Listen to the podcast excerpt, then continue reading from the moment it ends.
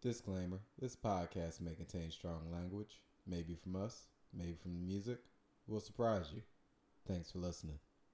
I think that's that's something really important to, to let people know like not everyone's gonna be a fan.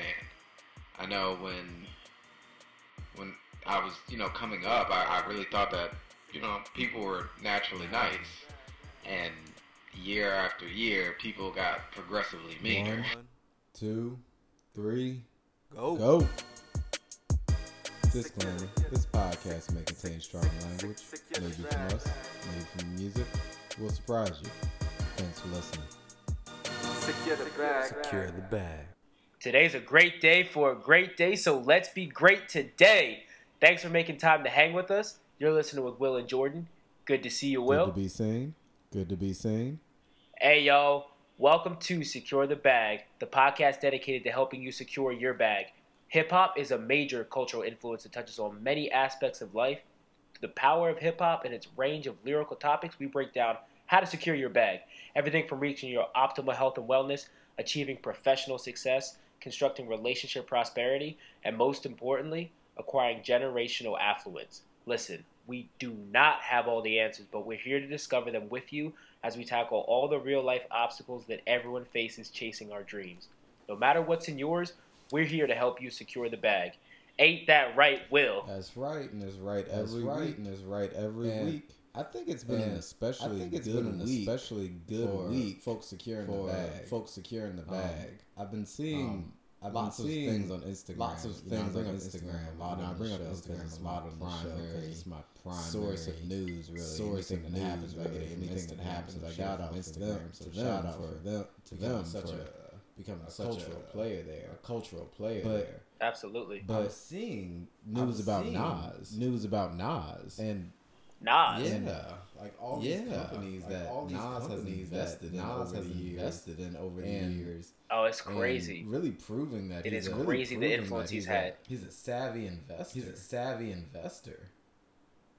Oh yeah, like he's done. He's done some. His portfolio is very, very diverse. He's actually a early investor in PillPack, which is the digitized uh, pharmacy company that Amazon recently just bought. So that's a major player right there. And he was early, early on as an investor with them. So you know he made some bread off that. and he, he's invested in over a hundred companies. It's it's things like this that aren't talked about a lot, but you know, rap moguls and people that really influence the culture are you know really proving how smart they are and setting a great example for investors, well, beginning investors like ourselves, and so what it really looks like to investigate a company and really take a risk. Now, You know someone we're- else? We're coming in. You know someone else that nobody ever thinks about that made, made it from the hip hop game to investor? Who's that? Remember the song Riding Dirty? Riding dirty. Chamillionaire? Is that is that chameleon? That's Is he a- Chamillionaire.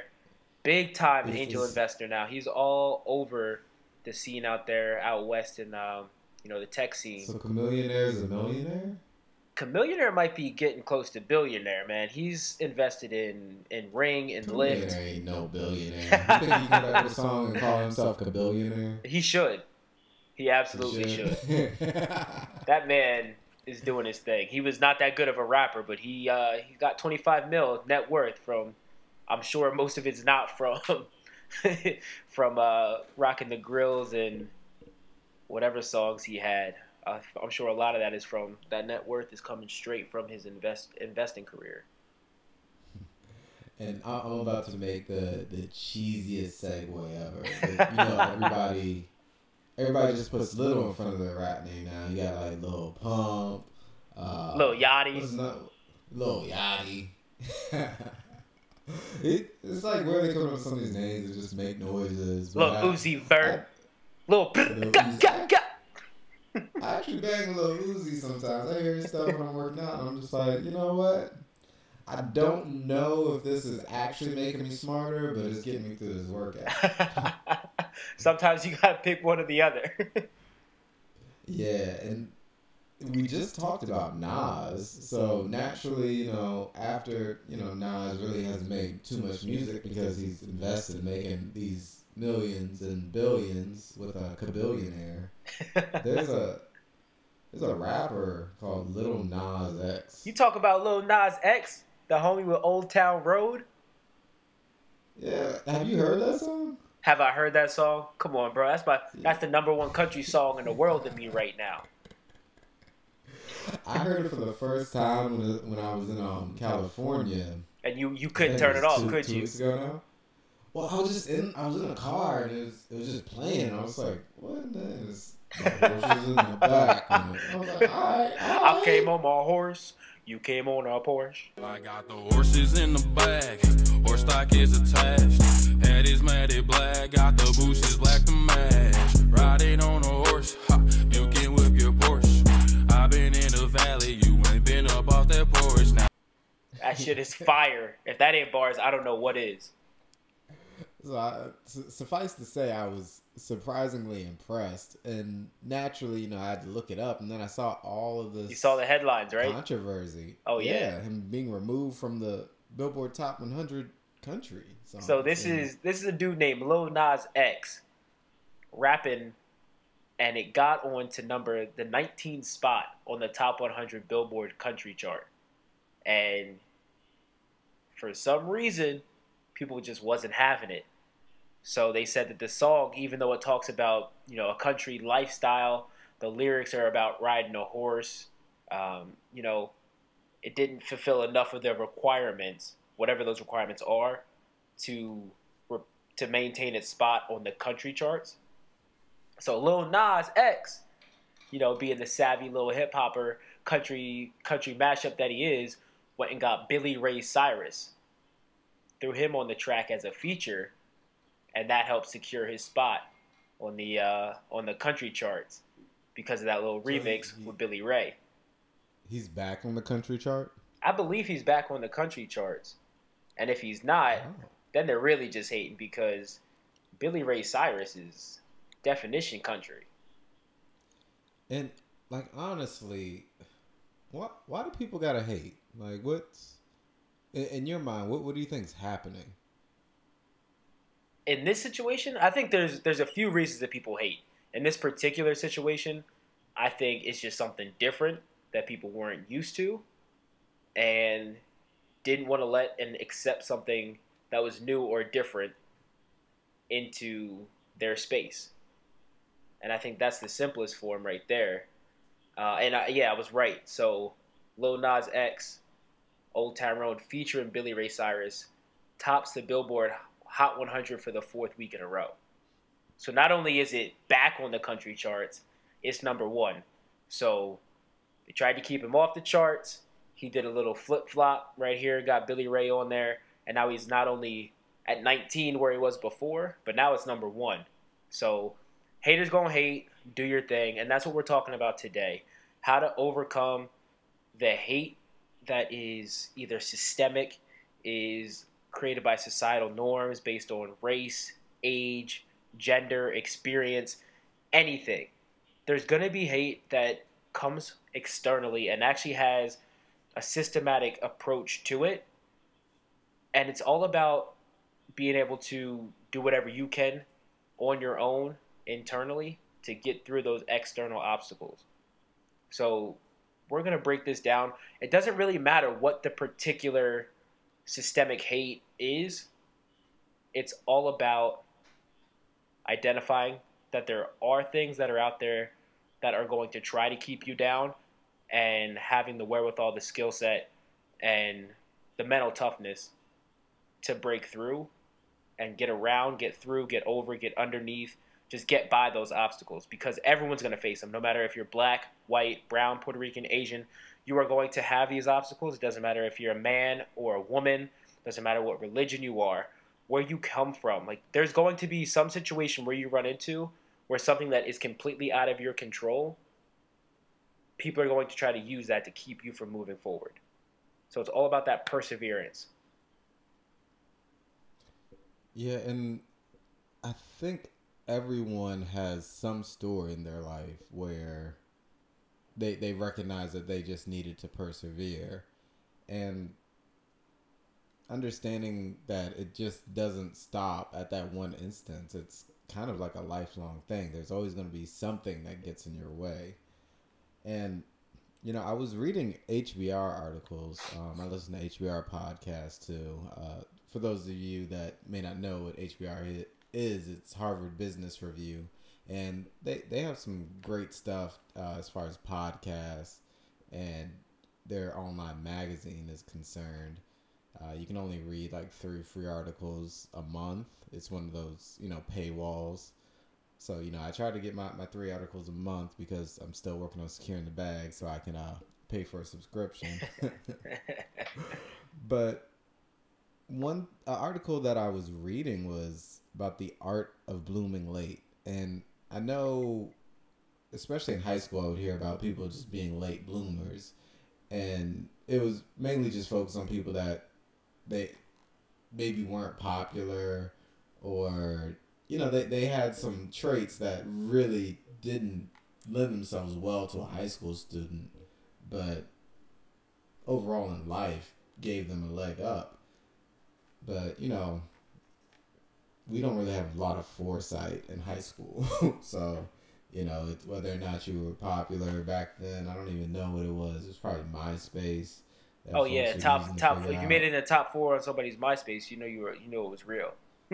Yeah, yeah. You knew you knew if you were popping if you were on somebody's list, or you, you knew if that, that girl was feeling you if you moved up, and you know only her best friend was in front of you, and then her best friend was a dude, and you just gotta look at it sideways. like, oh, okay, is this dude gonna be in front of me? Oh, that's your best friend. But I digress. I digress. Focus, focus, young man, focus. but in this article, they were talking about Mozart, and he was just struggling with But Mozart, he obviously started off. He was so talented. Everyone knows Mozart. Mozart all these years later, he had to be just born with that innate talent and had to be great from the start, right? I mean, he, he definitely had talents, but he, he was struggling to figure out how to direct his energy and direct his talents. So during his teens and early 20s, this the same period that we're talking about where folks may have talents, but they're just not recognized because, you know, we're, we're really too young to recognize what might be important in the long run. And that's not for everybody, that's a generalization. But it it proves true here because he he ended up being a composer, um, a concert ma- master, and he was just underpaid, unfulfilled. Um, he was just working gigs, and he really just wanted to spend more time on his art instead of trying to make ends meet. Um, so he went through It's a lot of happening. It's happening again. It's happening again. Uh, remember last week we did the episode on purpose. We talked about you know having that passion. Like he had the passion on this one, but he wasn't making the money off it. So he wasn't quite at his purpose. But Oh, he yeah, just kept chasing that, was passion and that desire. Exactly. Yeah. Exactly. Oh, I'm telling he- you, he- all ties back. he, he didn't he didn't just like sit in that purposeless space. He quit his job. Not telling folks to quit their job, but you know, he realized that it's something that he wanted to go head on into and pursue it like a modern day entrepreneur might have a side business and decide that hey, he's going to make it his full-time job. Yep. And you know, Mozart from that point forward turned into the person that we know today. And again, Will's not suggesting to just go tell your boss to shove it tomorrow. Don't quit your job without a plan, but take some of your time, your energy, and your resources and find your passion and pour that time, energy, and resources into that passion. And you'll be amazed by what you find, what you can create on your own once you do Yeah, and start to pour into it. and and some of this mentality is is not really our fault. It's something that's that's directed towards us from a young age. Like Yeah. we're a culture obsessed with early achievement, and you know it's not about pursuing your passions. It's about you know, Security, getting good scores and acing tests. following the and societal out, norms. You know how to get a lucrative job. Everyone wants to be a doctor, lawyer, hmm um, architect, hmm engineer. Yeah, give a shout out to the engineer and it's less And- about it's finding something that you're good at and you can get paid to do. It's less about finding something you care about brings good to the world. You know, finding something that you care about and want to pursue. It's finding Even something those to fill the bloomers- necessity. Yeah, even some of the early bloomers have haters, and they have to figure out tactics in order to, to really kind of keep together. When you think of the child prodigies going to college when they're like twelve or fourteen, and what that adjustment has to be like, it, it's it's really not helpful um, when you're not around your peers. Yeah, And imagine that being a just a lot of 12 year old around a bunch of 18 to 22 year olds. Like, you have nothing in common except for school. So, school has to become the only thing that you care about because there's nothing else really for you to get involved in. And then uh, in this article, it, it went on to reference authors of a book called Dark Horse. Um, the authors are Todd Rose and uh, O.G. Ogas. OG Harvard School of Education. Hey. Yeah, that, that's a that's a great name. Hopefully, I said it right. and they they really documented the negative effects of early specialization. You know, when we look for early bloomers, people to get it right. You know, the the to be perfectionists early on, to be prodigies, and you know. What they really were noticing is people that seemingly came out of nowhere to achieve great success. And during that that coming out of nowhere, you know when you're working on something, you always have your doubters and they're very very vocal.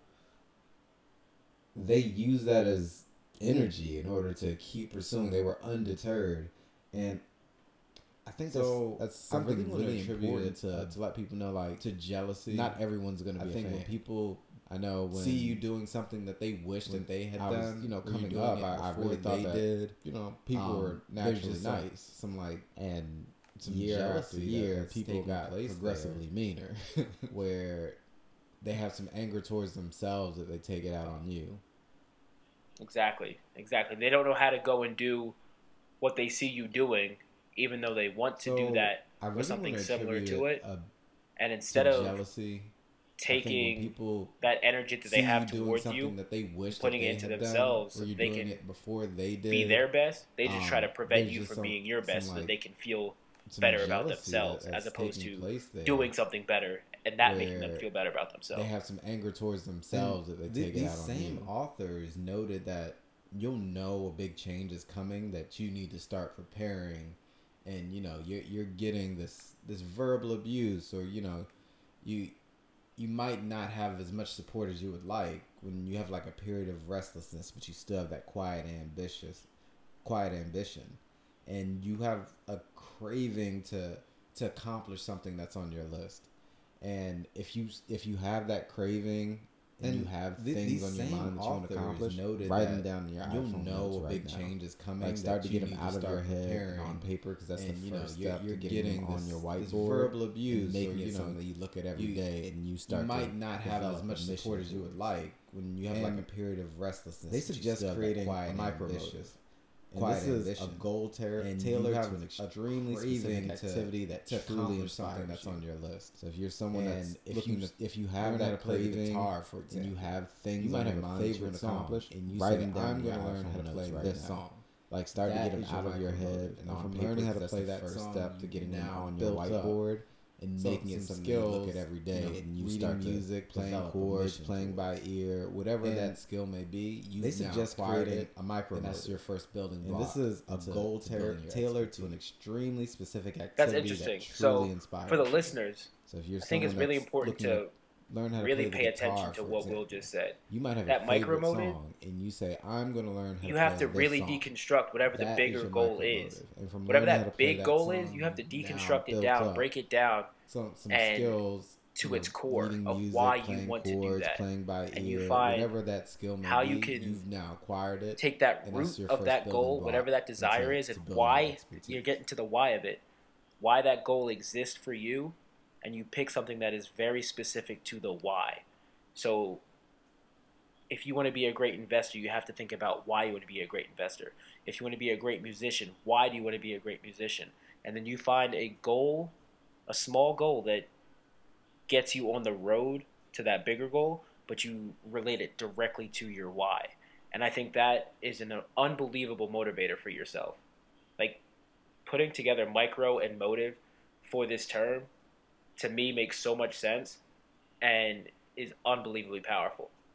So everyone take some time, like really do, like pause this if you have to right now and take some time to think about what your micro motive is. Break down your big goal all the way down to the simplest answer to why for that goal and then pick your micro motive, write it down and just start chasing that micro motive. Build those up, gain momentum and let that be your continual driving force to that bigger goal. And it'll be amazing when you reach that destination.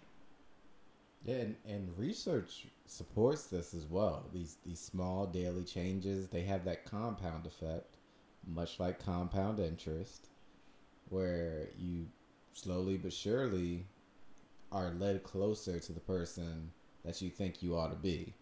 You know, that that ideal person that you have in your mind. You know, that's that's really doing everything that we all procrastinate on really because everyone has things Yeah, that they say, "Hey, I can take a step in the right direction as well. today." These these small Starting daily tomorrow, changes, you they have that compound effect. You know what that kind of sounds like? You said those small daily changes that can compound and cause a greater effect. Person that you think sounds you a ought to lot be. like the win today You know, mentality that to me. Ideal Compound person interest, that you have in win your today mind. mentality. You know, that's you know, I, I that's really I think- I I think we might be gems onto something over There's here. some gems we all procrastinate on really Oh, no because doubt. everyone has things No that doubt. they say, "Hey, I can take a step in the right direction." But with, with that being said, Alright. you know, tomorrow. in, In, you hip know, hop, there's so much bravado in the songs that you know I listen to, but I I know that you know whenever you listen to a hip hop song, like somebody's talking about you know how they they shine on their compound or interest, something that they've done. mentality. You know how how they're You know, I- motivated. I think to there's both gems impress here. themselves and also impress others. And then there are songs that detail, you know, But with- with who that the haters said, are, you what know, they're saying. In, hip hop, there's But so I much don't bravado that I've songs heard that you know I listen to. Anyone like I- I target know haters as as whenever directly you in general song, like as somebody's um, you talking know, about today's you know, lyrical Talking analysis. how to they- all they of us who are not the or haters, something that they've but have the haters around you know, us. how- how How, to avoid the negativity, to both negativity of their mindset, their energy, their vibe, and others. keep yourself moving forward. And then there are so, songs with no that further ado, detail, we got you a know, do, who the to do, are and what they're saying. whatever it is, we're getting right into Black I don't, I don't think that I've That heard far. by Black. Ready? anyone like target Go. haters as directly in general. Would I get if I was sitting here thinking about all the shit that niggas fix their mouth to say? My baby gotta eat either way. So I'm taking all the shit that I hear, split it in two. Advice I don't need, well maybe I do. And if it ain't true, then I cut it loose. Ain't got shit to prove, well maybe to me, but never to you. And don't you ever hit my phone talking about no competition. This ain't being cocky, I just never wanna listen. Cause I'm too busy focused on my own shit. I'm on that who the fuck came for the throne shit. I'm on that zone, zone, zone, zone, zone shit. You got some nerve tweeting from your mama house, ayy. You got some nerve tweeting on your mama couch, ayy. You got some nerve, boy, you better watch your mouth, ayy. You won't get that far. Wasting your breath on somebody else, you need to check yourself. Yeah.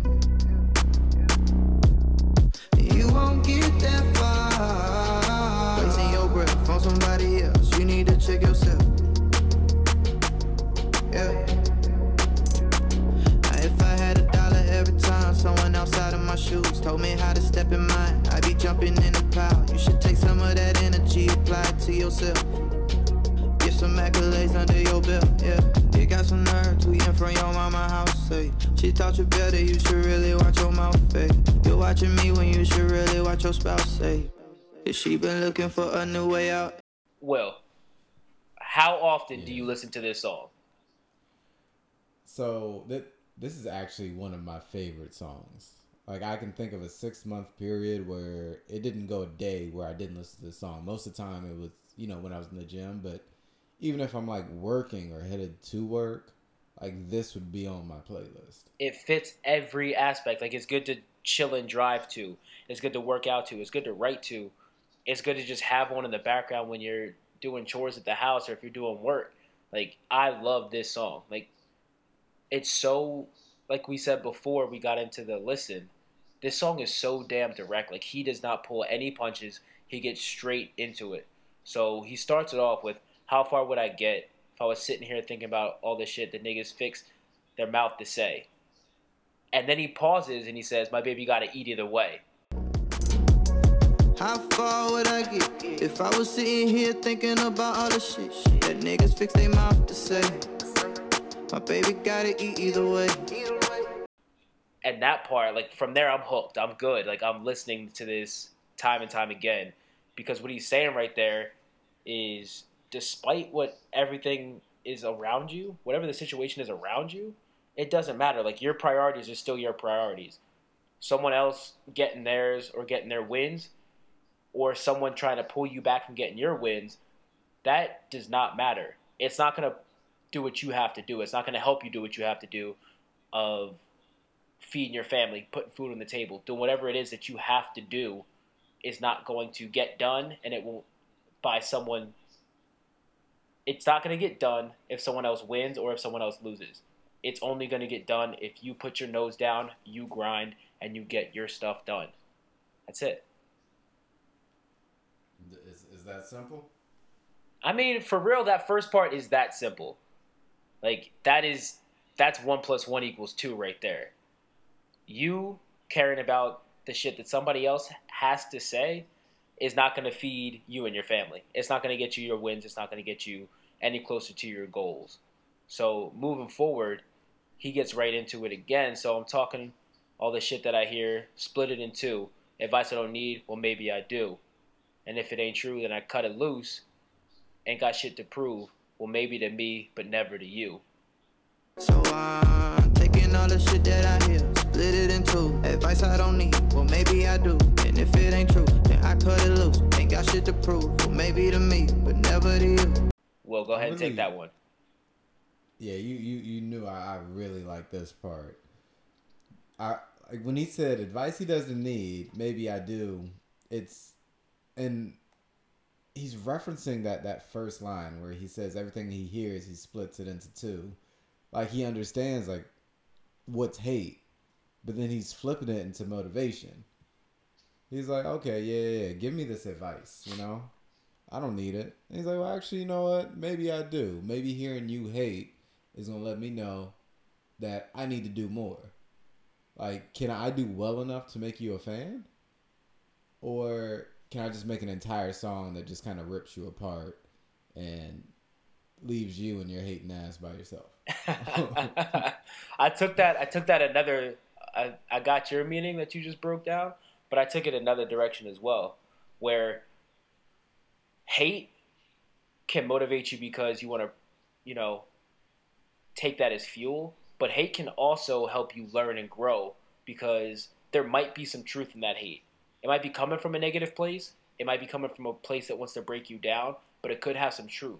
So you got to take some of the hate and be able to synthesize that and see if there actually is some truth behind it that can help you to grow, develop, and get even closer to your goals. So that's what I took when I said when he said split it in two. Like some of this stuff is just bull. It's it's simply hate. Some of this, even though it comes from a spiteful place, has some truth behind it, and I can take the truth out of the bull and use that to continue to propel myself forward. So that's where I was at when he said split it in two. See, and I, I think that's what's so great. It's like no matter what your interpretation of is it, it's it's how you can apply it. Absolutely. And, you know, for the six months where I listen to it every day, you know, I was applied in the sense like, you know what, I, I can't really get focused on what other people are saying. You know, I, I have things that I need to get done. And it's like, you know, I, I don't think hate is ever like directly in your face unless you're like a pro baller or something. Um, there's lots of LeBron haters out here. So, you know, he, he has plenty of haters where they told him to just shut up and play play ball. Um, then he was able to make a whole show. um, a whole show, movie, a, a, whole school. Yeah. Oh, I love that man's school. That I promise school. We we can talk about him a whole nother episode. Oh yeah, for sure, no doubt But- on that. He, he has plenty of haters, and I don't I don't think they hitting his phone talking about competition. Nobody's trying to compete with him. You want to break down this next piece? you you be damned to find somebody trying to compete with Bron, because you know he got that killer mentality on the court. But Black keeps going. He says, "And don't ever hit my phone talking about no competition." And this ain't being cocky. I just never want to listen, cause I'm too busy focused on my own shit. I'm on that who the came for the throne shit. I'm on that zone, zone, zone, zone, zone shit. Like Don't you ever hit my phone talking about no competition. And this ain't being cocky, I just never wanna listen. Cause I'm too busy focused on my own shit. I'm on that who the fuck came for the throne shit. I'm on that zone, zone, zone, zone, zone shit. that verse is probably the catchiest in the whole song. But like there's a lot to unpack in this one because he starts off saying like whatever again, my wins don't take away from your wins. It's not a competition. I'm here to be the best. I'm here to be my best. And if you ain't about it, you're not behind it, then get out the way because I'm focused on what I have to do, not what you have to do, not what you think about what I'm doing. I don't care about any of that bull. Like I'm here to get mine. I'm here to do what I have to do for the people that matter to me, for the people that support me, for the people that believe and trust and are following me. I'm here for me and the people that matter. I'm not here for whatever whatever you're here for. If it's not lined up, whatever. We don't align, we don't agree. I'm gonna keep it moving. This is my throne. You wanna come from mine? You wanna come and knock me off my spot? Good luck. Because I'm here for the throne. And he's in that mental space. That's when he's talking about that zone, zone, zone, zone, zone shit. He knows mentally where he needs to be. And he's in that headspace. He's got that mindset. And nothing that you say, nothing that you do is going to knock a successful person, someone dedicated to success and dedicated to their purpose. Nothing you say and do is going to knock them out of that zone, no matter what. You know, I, I really like what you said about noting that someone else's gains don't equate to, to being your loss. Not at all. Um, It, it, it immediately brought me to, to, you know, game theory, you know, the economic theory of, of zero sum game, Yep. where a lot of people do look at it as a zero sum game. Like, you got to take an L for me to feel better about my W. And, you know, I, it's something that's hard for me to, to grasp. Like, why can't everyone, you know, you, you find your tribe and you win together? But I guess you know, like we talked a few episodes about um, about Kanye West and that, and that hating family, that they're just hating families out here, um, and that's that's really a shame. But I'm glad that that he points it out here. He's like, because I'm too busy focused on my own shit. When you're You- too you like, think about should. that. Say that again. Say it again. I'm too busy focused on my own shit. You're too busy to worry about anything else. Like if you are someone who's really driven, someone who's hashtag win today every day, you don't have time to think about anybody else and who's not aligned with you. Like I think about Will. Will thinks about me because we're aligned. We're going for the same goals. We both understand that my wins don't discount Will's wins. In actuality, my wins help propel Will's wins and vice versa. But we're so focused on what we're doing that we don't have time to worry about people who are hating or people who don't want to be better. We don't have the time, we don't have the resources to give a damn about any of that. We're too focused on our own shit. And that's not that's I feel like some people could read that as oh man, Will and Jordan are saying not to think about other people. And that's not what we're saying. We're saying focus on what matters focus on what's important to you and focus on the people that want you to be your best people that want to be their best don't focus on any of any of the haters that are just stuck in that mindset where they don't want to be better they don't want anyone to be better than them but they don't want to put in the work to reach what they're supposed to be reaching for And it's it's funny that we talked about uh Chamillionaire earlier, because as as part of this verse, Black says Now, if I had a dollar every time someone outside my shoes told me how to step in mine, I'd be jumping in a pile. some some of that uh, is it Scrooge McDuck? just just swimming in that pile, pile of coins. Every time someone outside of my shoes told me how to step in mine, I'd be jumping in a pile. You should take some of that energy, apply it to yourself. Get some accolades under your belt. He said you should take some of that energy, apply it to yourself. That, that's good advice right there.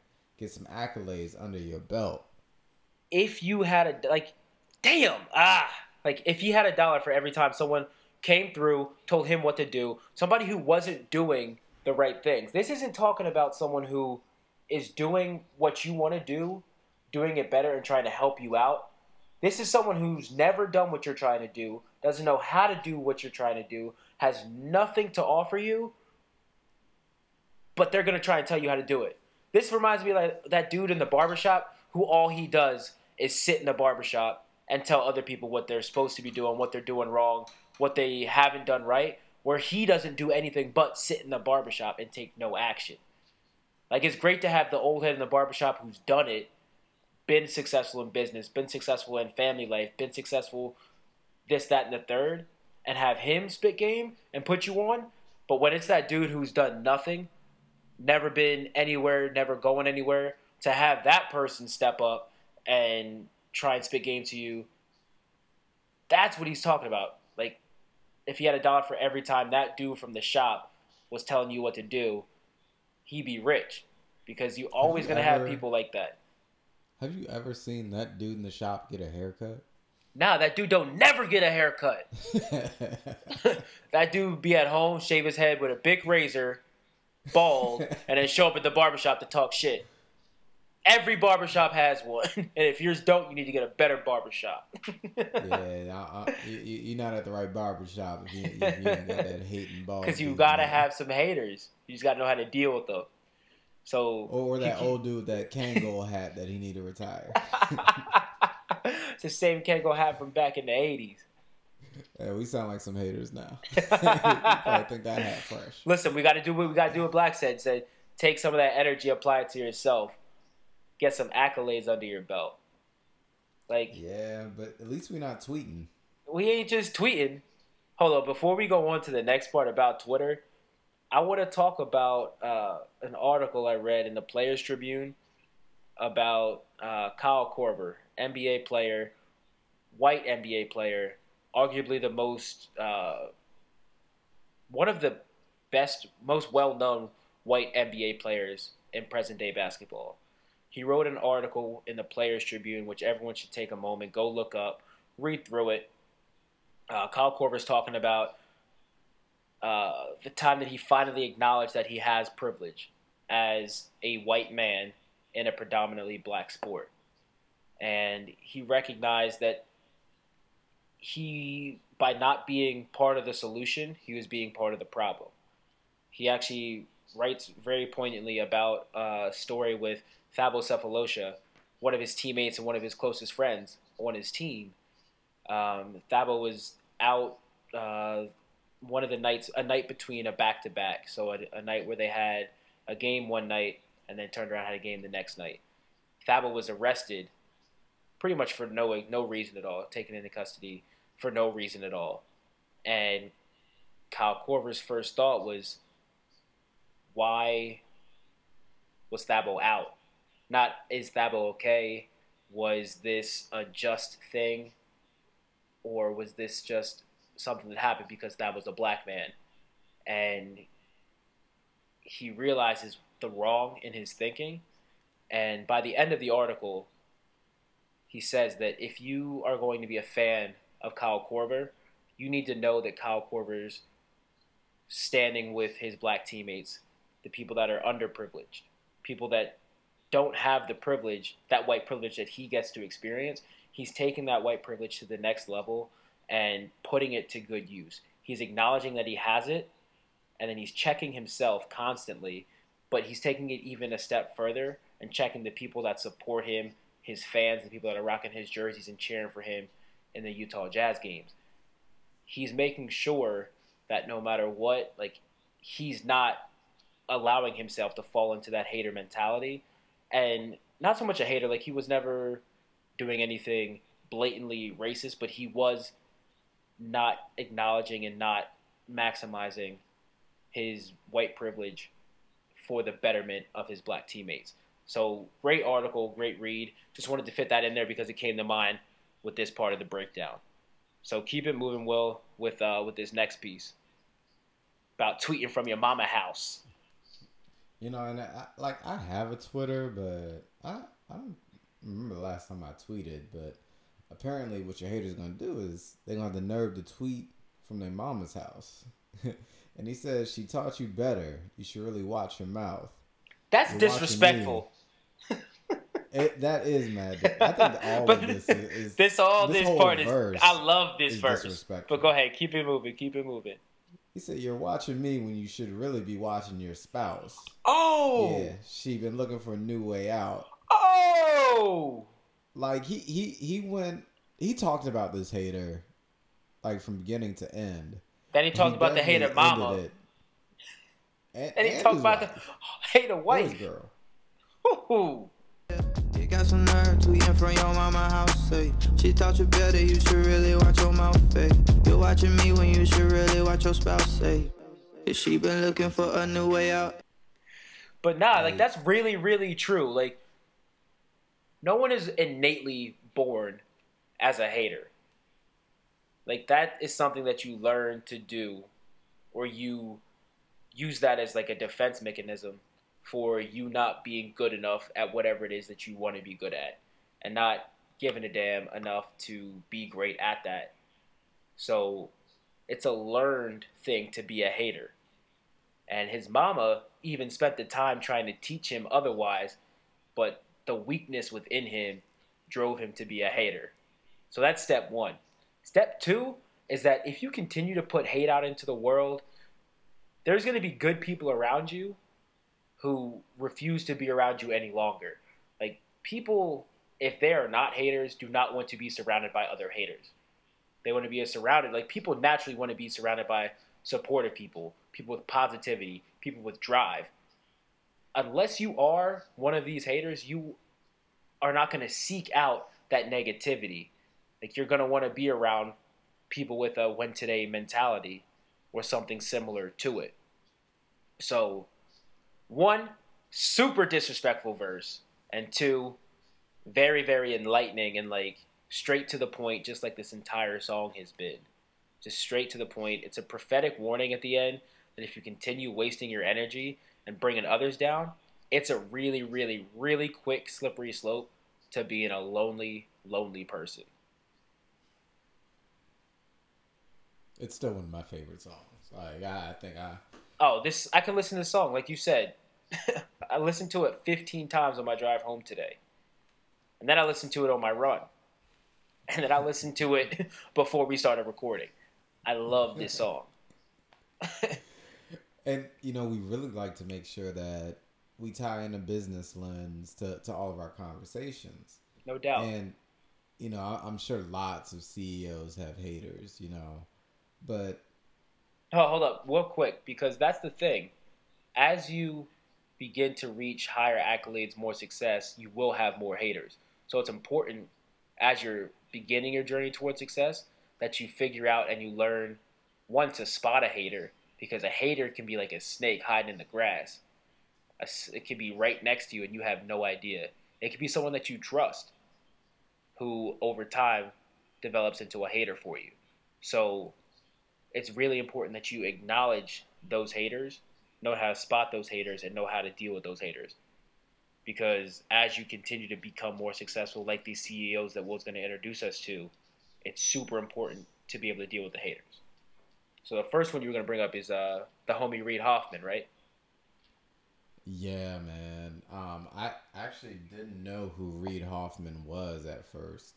Hater. Um, like I used LinkedIn, and you know I I know there's a CEO, but I never really put that much thought into it until we started doing a bit of research for this episode, and you know we we talked about late bloomers. Like if if you're an early bloomer, then you know ideally you'll have a lot of experiences and you'll have some sense of direction.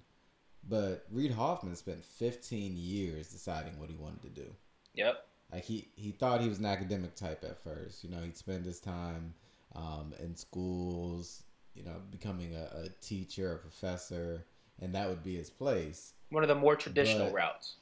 Yeah, but he, he quickly realized that he was destined to be an entrepreneur. First with PayPal, um, but once Shout that out was PayPal. sold, yeah, sh- shout out to PayPal. Um, and he helped build PayPal, but then he he realized that you know he wanted to run something on his own, and he co-founded LinkedIn.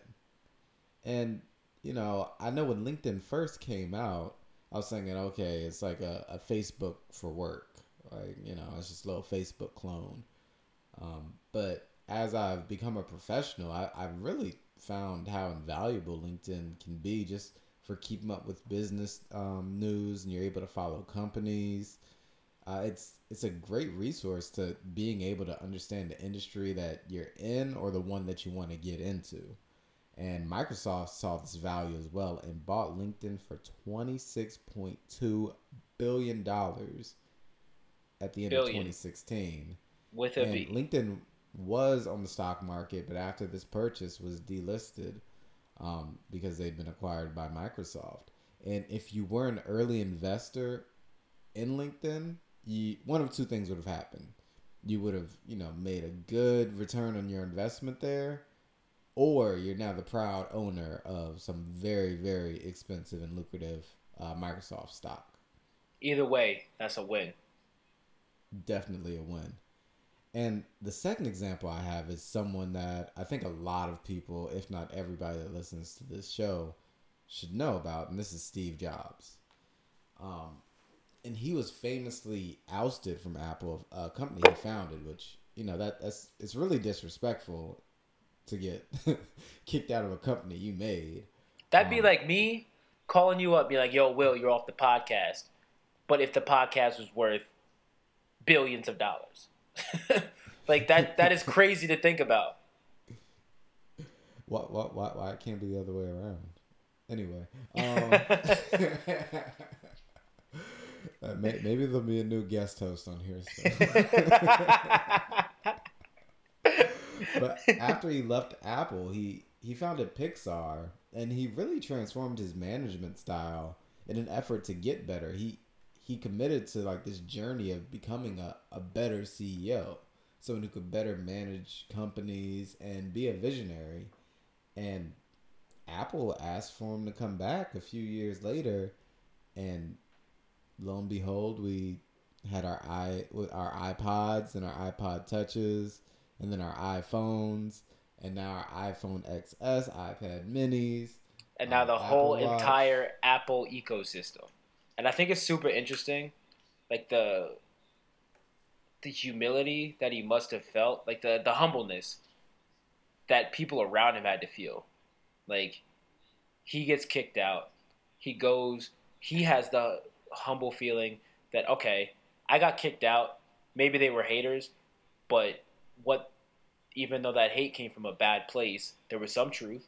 He worked on himself when he founded Pixar, made Pixar fantastic, a great company, a very lucrative company, a very entertaining company. And he brought those lessons once he got tapped to come back to Apple. The people who kicked him out, basically begging and pleading with him to come back and save the company. And he took the lessons he learned at Pixar and applied them to Apple.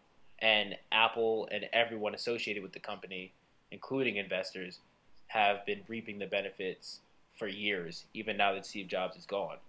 So, look, we always talk about we're not going to bring up questions, we're not going to bring up issues, and we're not going to leave you with no answers. So, the application for all of this about accountability, about dealing with haters, the application starts with recognizing that we know, look, I'm not Steve Jobs, Will's not Reid Hoffman. You are who you are, and you got to remember that. But Steve Jobs and Reid Hoffman also had to recognize that they weren't the business Goliaths that they ended up being when they started out. So, step one for the application on this one is to identify what your internal roadblocks are and make sure that you recognize that you're creating some of these roadblocks for yourself. You are always going to be your toughest critic if you think that anything negative about yourself, if you think that, that is the strongest source of hate, thinking about it on your own. But you also have to acknowledge that there's external negative influences that have begun to internalize themselves within you. So that's step one is identify those. Like for me, like I honestly I never thought that I would host a podcast. When I was younger, I didn't like my voice. So for the fact that I'm sitting here and recording episode number 11 or 12 of this podcast, if you would have told me that 15 years ago, I would have said, "Oh hell no! Like there's not a chance that I'm gonna let and want people to listen to my voice as I talk with a friend over on a microphone and want people to listen to it." That was something that I had internalized on my own and had to overcome, and I got through that roadblock. And now, like this is what I look forward to doing more than anything. Step two, after you identify what those roadblocks are, you have to be able to deal with that negativity. Now, self doubt and the doubt of others, it's only powerful when you allow it to be. I used to let my internal feelings, the external feedback about how I thought my voice sounded, I used to let that be something that had power. And by removing the external influence, influences and fighting the internal negativity that surrounded it, I'm good. Like I again love doing this, but it's only because I removed the power from those doubts from others and the doubts of myself. Well, you got anything to add on that? Not really. You know, I, I always thought that I had a voice for uh voice for radio, so I don't know if I had um, insecurities as you. But You um, definitely no, definitely you- got the face for radio though. And I, I got the face for everything. I'm about to be like um I'm about to be like black and be like, ask your wife. so much damn disrespect. but yeah, dealing with that negativity is is definitely probably the most difficult part because once you're aware of what ha- what's happening and you're aware of how you contribute to it, like making those steps to self correct is a very introspective process, but also a very vulnerable process. Yeah, a lot of vulnerability, a lot of honesty, and you're right. It's it can be very very difficult. So some of the things that you can do to get through this difficult time. First one is the accountability mirror. And that accountability mirror is something that I picked up from my man David Goggins. We'll go ahead and make your Goggins joke. Oh Goggins. but he, so David Goggins, when he was younger, was overweight. He was very out of shape, felt terrible about himself, and a lot of that was from external experiences that he had as a as a young person, and a lot of that was the internalization of the negative feedback he got from the people around him. So his accountability mirror, he would literally write down post-it notes with positive messages and positive reminders to be constant feedback for him. As he literally looked into the mirror, he would see all these post-it notes surrounding himself. And like that that is such a, a fantastic idea that anyone can do so simply. You just have to again, I start with step 1 of identifying and then go into step 2 when you start to deal with this negativity. Like that accountability mirror to me speaks volumes and I don't think it's something that should ever go away. Like for me it's not a mirror, for Will and I, it's for it's the accountability whiteboards we have.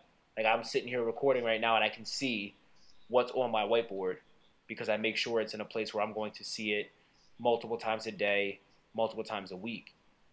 So whether it's a mirror, a whiteboard, motivational post on Instagram, posters around your house, like find whatever it is to drive that doubt out of your life, and keep moving into step three, which is make accountability and positivity pillars in your life.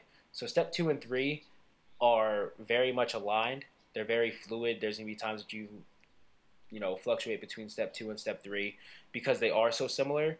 But you have to make a conscious effort to have accountability and positivity to be the foundation of your everyday life. And that one that one's pretty easy once you decide to do it. You have to come up with whatever works for you. Maybe it is the whiteboard, maybe it's the mirror, maybe it's the post-it notes, maybe it's the music you listen to or the books you read or the posts that you look at on social media. Find out what it is for you and make that a part of your life. Well, what do you in addition to the whiteboard because I know that's one for you, is there anything else in your life that you use to make accountability and positivity parts of your life? Yeah, and I know I, I mention it a lot on this podcast is you know your your notes app on your your iPad or your iPhone.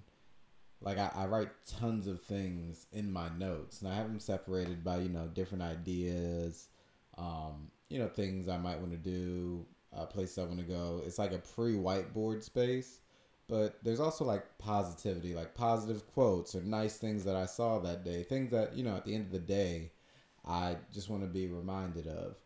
Um, I was actually going to get lunch, and when I was out for lunch, you know, I ordered my food, and he was just like, "You want fries and drink?" And I was like, "No, I'm I'm good." And then you know when I already paid and I got my food, and dude was just like, "I'm just gonna give you a drink. It's kind of hot out. It wasn't hot out. It was a really nice day, but it was a free bottle of water." And like I appreciate that. I put that in my notes. I was like, "Yeah, I got a free bottle of water today." Like, It's so, it can be something so small. It can be something as small as a free bottle of water with your lunch.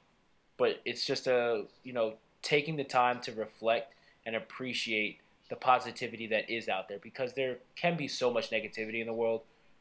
It's making sure that we acknowledge and appreciate the positive things in life.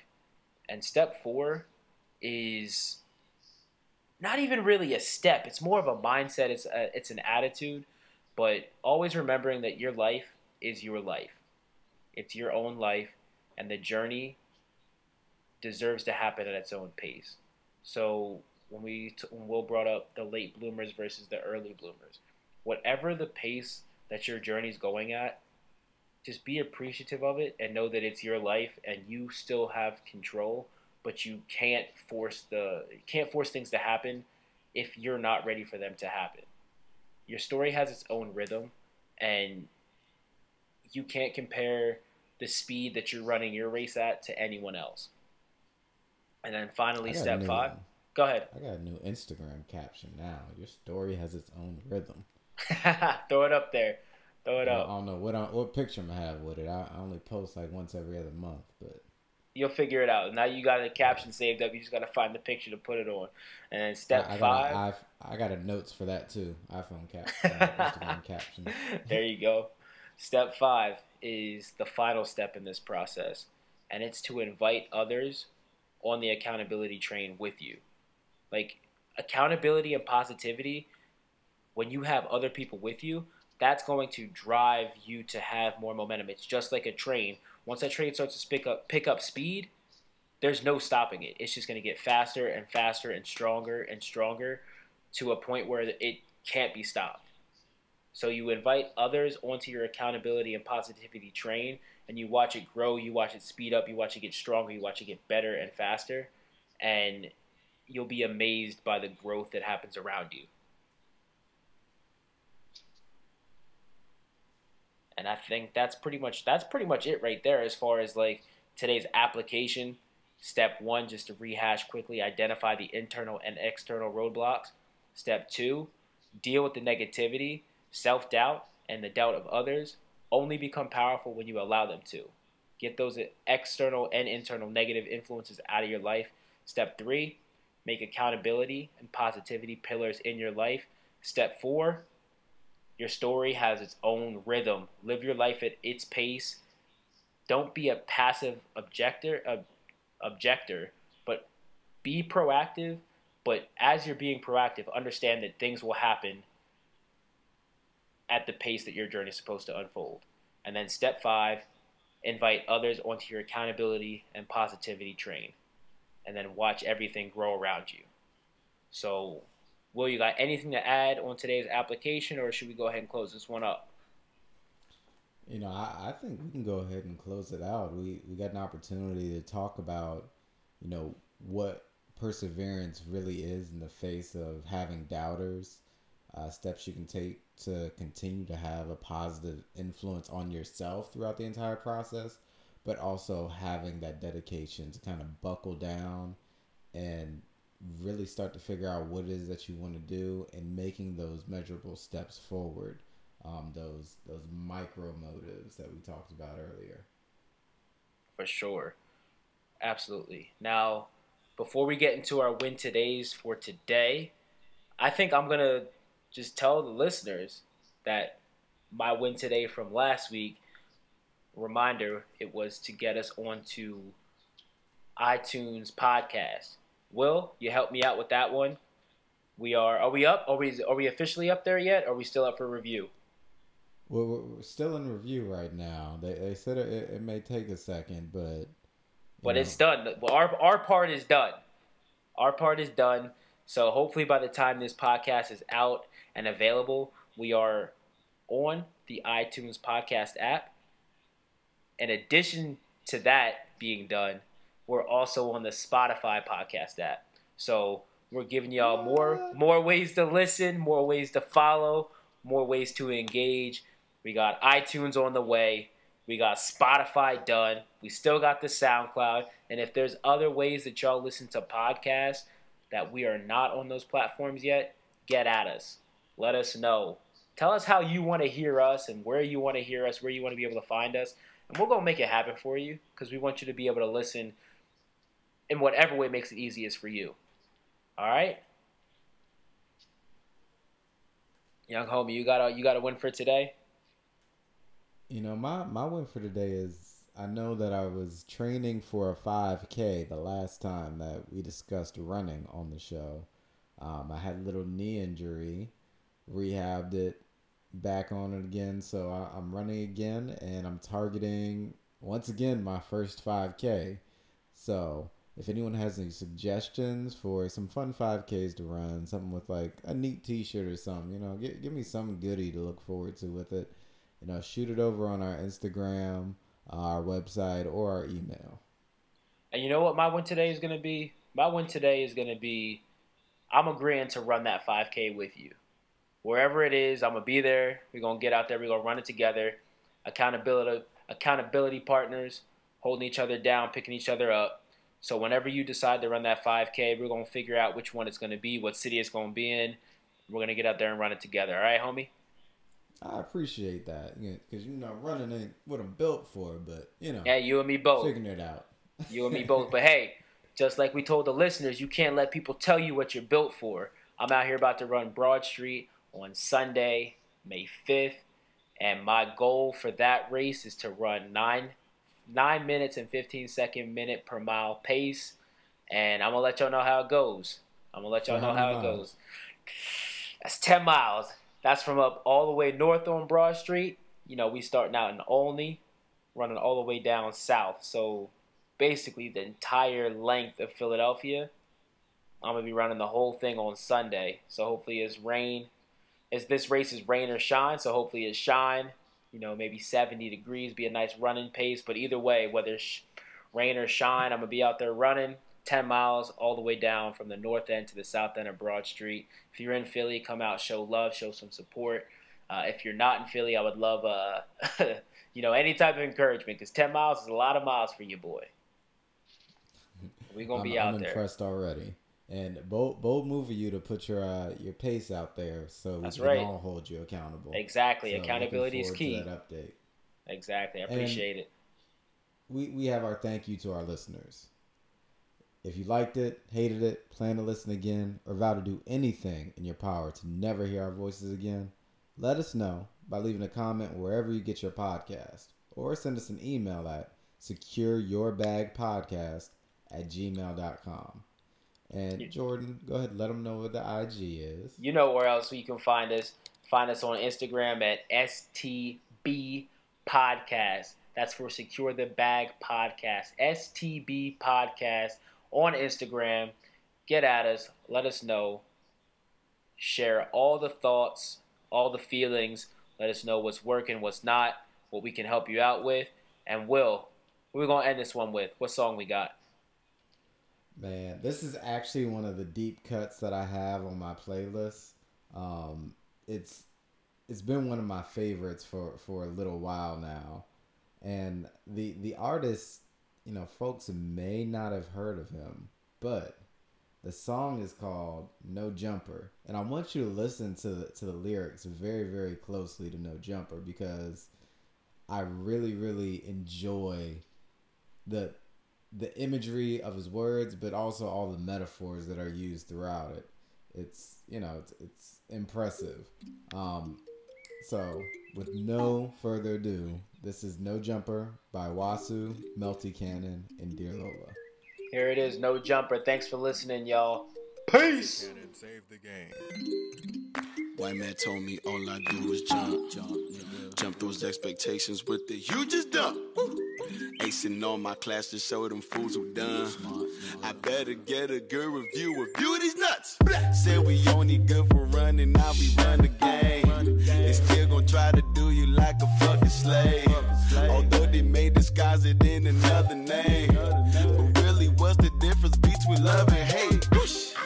They taking shots, but they ain't got no jumper. No jumper. Taking shots at me, but got no jumper. Got no jumper. I can build a building with the bricks they missing. I can I can build a building with the bricks they missing. Swish. Taking shots, but they ain't got no jumper. Their blood, cause they ain't got my number. They ain't got my number. Shooting blanks like they don't need no rubber. They need me to son them. Oh my god, you such a motherfucker. What a motherfucker. Stop the fables. You ain't wild dog, know the cops will tame you. They want to shame you. They plot to chase you. Run from the cannon, nigga, if they catch up, to you a hot tomato. Shots to fatal. I'ma drive crazy like I'm not so stable. They try to stop me in the car like a part nigga, not today though. God got my boss, so I gotta take risks. I don't care, y'all. Like I'm pleasure in the cloud, and the fingers in the air, dog. You, fuck you. You can take your best shot, but I better be an air ball. you can take your best shot, but I better be an air ball. Uh. they taking shots, but they ain't got no jumper. Got no jumper. They taking shots at me, but got no jumper. Mm-mm. I can build a building with the bricks they missing. I can I can build a building with the bricks they missing. Swish. That's me, I'm on your rain in threes, you need a poncho. We can go mano a mano, oh, nigga, but I don't believe in your jumper, Bruno Rondo. That's cold like AC, y'all slow like AC in that Bronco. Got the juice, I'm in the finals. Take a shot, we got the bottles. Splash my brothers with the lotto. Hitting well, we must unravel. Take a rocket to Japan. Like James Harden, we gon' travel. Cook you in my frying pan. Then I'm gone, yo, alligator. Based God, please curse all of my foes. Thank you, Based God. Cause I need a shit shot when I'm going for the win. Like I'm on a trial in the jury, why the shit? Ain't no doubt that I'm going to the pen. I plead no contest, I won't contest it. Cause I know that's a miss, no jumper. Like a fake suicide threat, they ain't no one on the bridge. Whoosh. They taking shots, but they ain't got no jumper. Got no jumper.